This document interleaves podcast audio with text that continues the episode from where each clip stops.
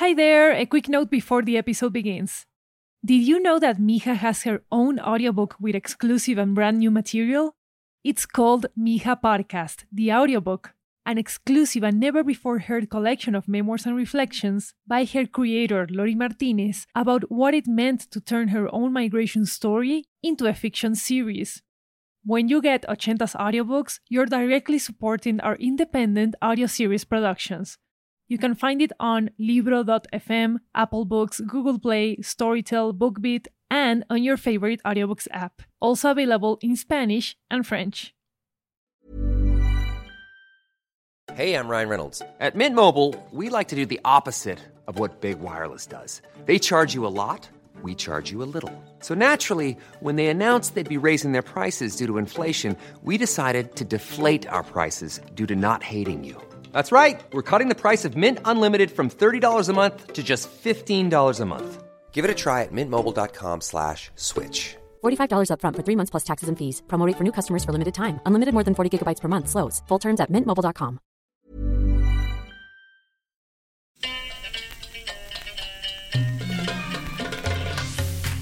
Hi, I'm Mija, or Binti in Arabic. This is episode one of season three of our podcast. But it's not about a person, it's about a place. In Arabic, the word for home is beit. Over the course of this season, I will share Beiti with you, the story of an Egyptian immigrant family and our journey from Alexandria to London to New York City. So here goes 10 minutes on Beiti.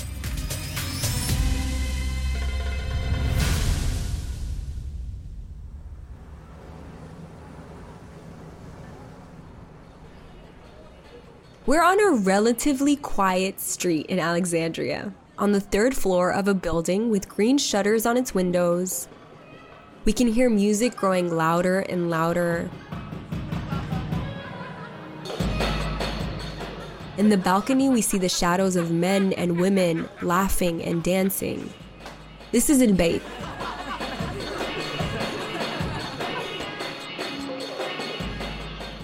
In the distance, we hear a phone ringing somewhere inside El Beit. It is a call from a young daughter of immigrants now living in America. That's me.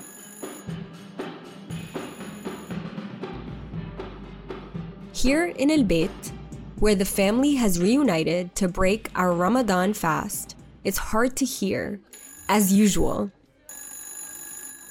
This daughter doesn't give up though. She needs to hear their voices. Before we begin, let me take you around the house for a moment. Here in El Beit, those alive, those long gone, and those still dreaming are reunited.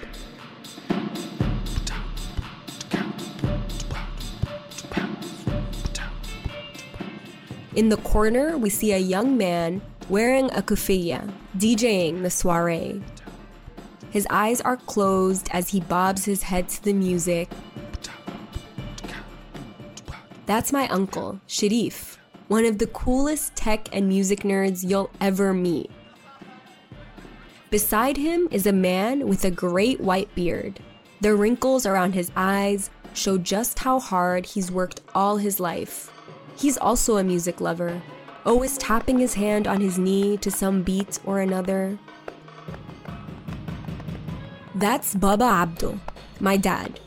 He's commenting on the merits of this new music, Mahraganat, which sprouted from the revolution.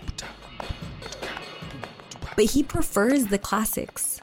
Suddenly, he grabs the oud, the oldest string instrument in history, and starts playing a tune to remind the young Sharif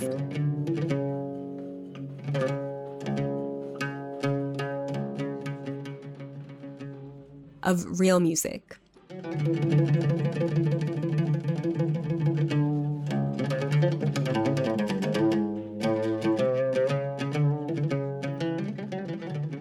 Across the living room, decorated with Arabic calligraphy and papyrus art, we see a beautiful woman wearing a turquoise veil that matches her turquoise eyes.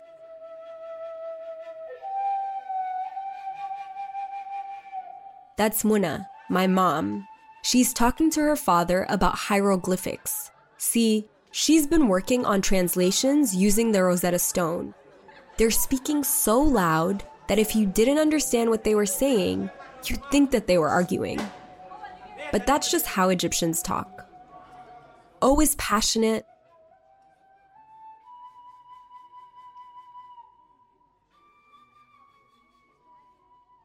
Silence only slips in when Muna decides to take a break to munch on the basbousa prepared by another woman.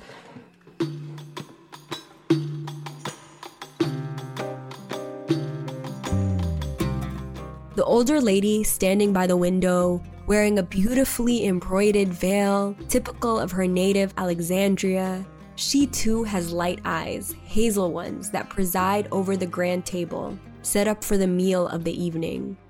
That's Gidda Dawlat, my grandmother. Muna walks over to her, and Gidda smiles happily, offering dates to snack on. After she hands the food to her daughter in law, Gidda stares out the window at the Mediterranean Sea, thinking of the world her family has seen so very far away from here. Hmm. She sighs and reorganizes the plates as Sharif switches up the music once more. All the while, the phone continues to ring.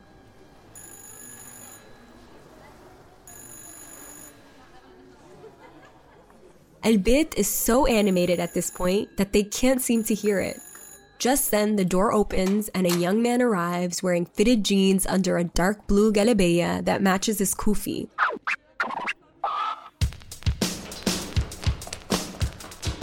He breaks into dance immediately, even before he says hello to the family.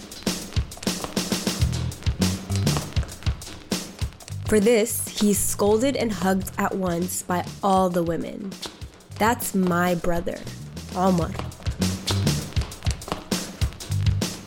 He's the life of the party.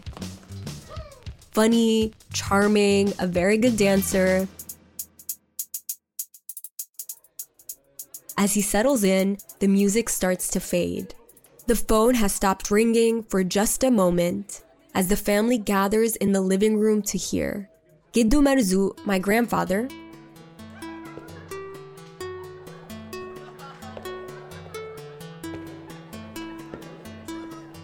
like out of a black and white Egyptian movie, he wears a three piece suit with a clean mustache and a wool hat always on the brink of telling a good story. He begins. Hiba was a hardworking and talented woman. She knew how to maintain the boat business, but she wanted more from life. She dreamed of having a cafe in Cairo, as famous as Cafe Riche. When she was just 33, she had saved enough money to own her very own cafe and Hiba was so happy she told everyone on the street.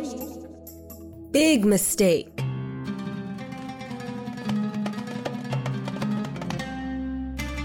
Because when she told her best friend Maryam, her face burned with envy. It burned so hot that if she greeted her friend with a kiss, she would surely have burned her cheek. Maryam was so envious of her friend at the opening party that she didn't even congratulate her. Her envy was so strong that she came so close to casting hasad on Hiba.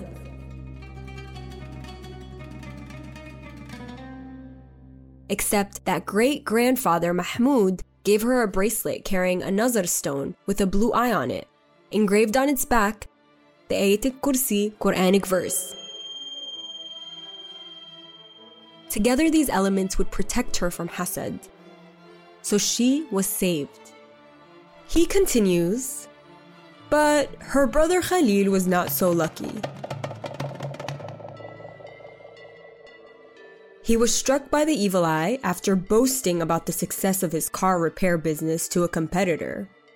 After a long day at work, he suddenly fell ill and left this world.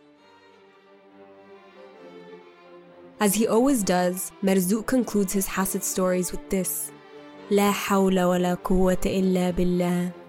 There is no power except by the power of God. Hasad is a malicious envy. It means you want what others have and wish them all the evil in the world. It is also an evil that others cast on you for what you have or have achieved in life. It's so dangerous. You must avoid it at all costs. In fact, I am reminded of this fact every single day. The bracelet in the story carries a blue stone charm that can protect you from it. You've probably seen it somewhere. It's dark blue and it's got a light blue eye on it, its wearer is protected from the evil eye, or what we call hasad. To protect ourselves from hasad, as my auntie Hiba did, we had to be aware of this envy, whether it was our own or someone else's, and always, always celebrate our achievements discreetly and with humility, or as New Yorkers say, on the DL, the down low.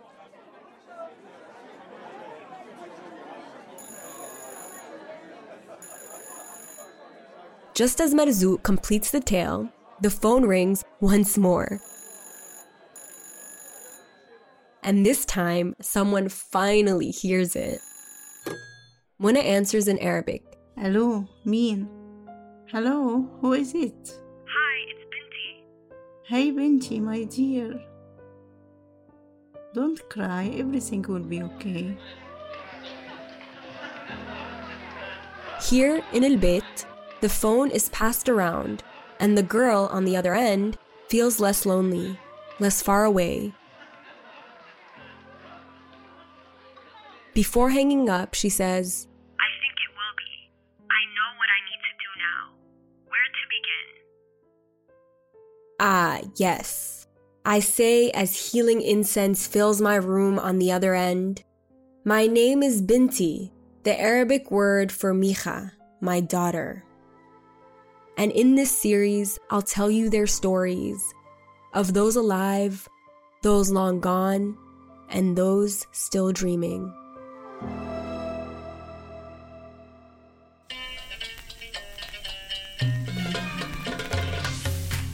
This podcast was produced by Studio Ochenta.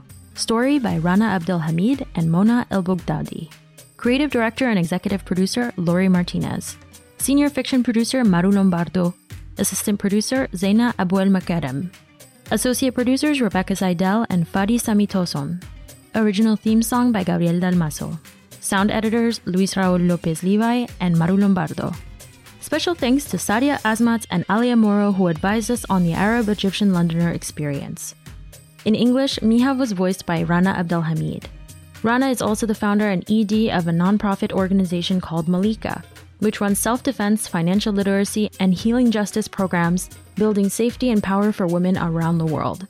You can learn more and support their work at malikah.org. Our graphic designer for this season was Sebastian Marquez, and our social media manager is Lisha Lopez. This podcast is available in English, Spanish, and Arabic. You can find episodes from every version plus full transcripts on ochentastudio.com slash Mija Podcast. Follow us at Mija Podcast on Twitter and Instagram, and if you like the show, leave us a review on Apple Podcasts. Until next time.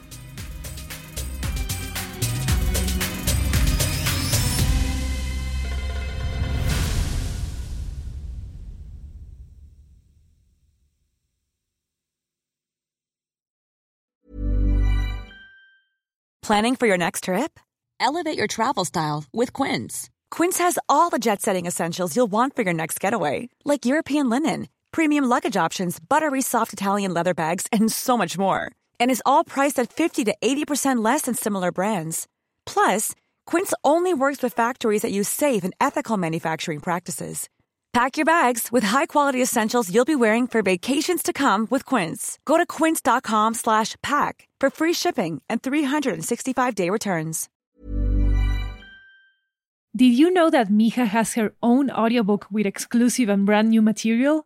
It's called Mija Podcast, the audiobook, an exclusive and never before heard collection of memoirs and reflections by her creator, Lori Martinez, about what it meant to turn her own migration story into a fiction series. When you get Ochenta's audiobooks, you're directly supporting our independent audio series productions.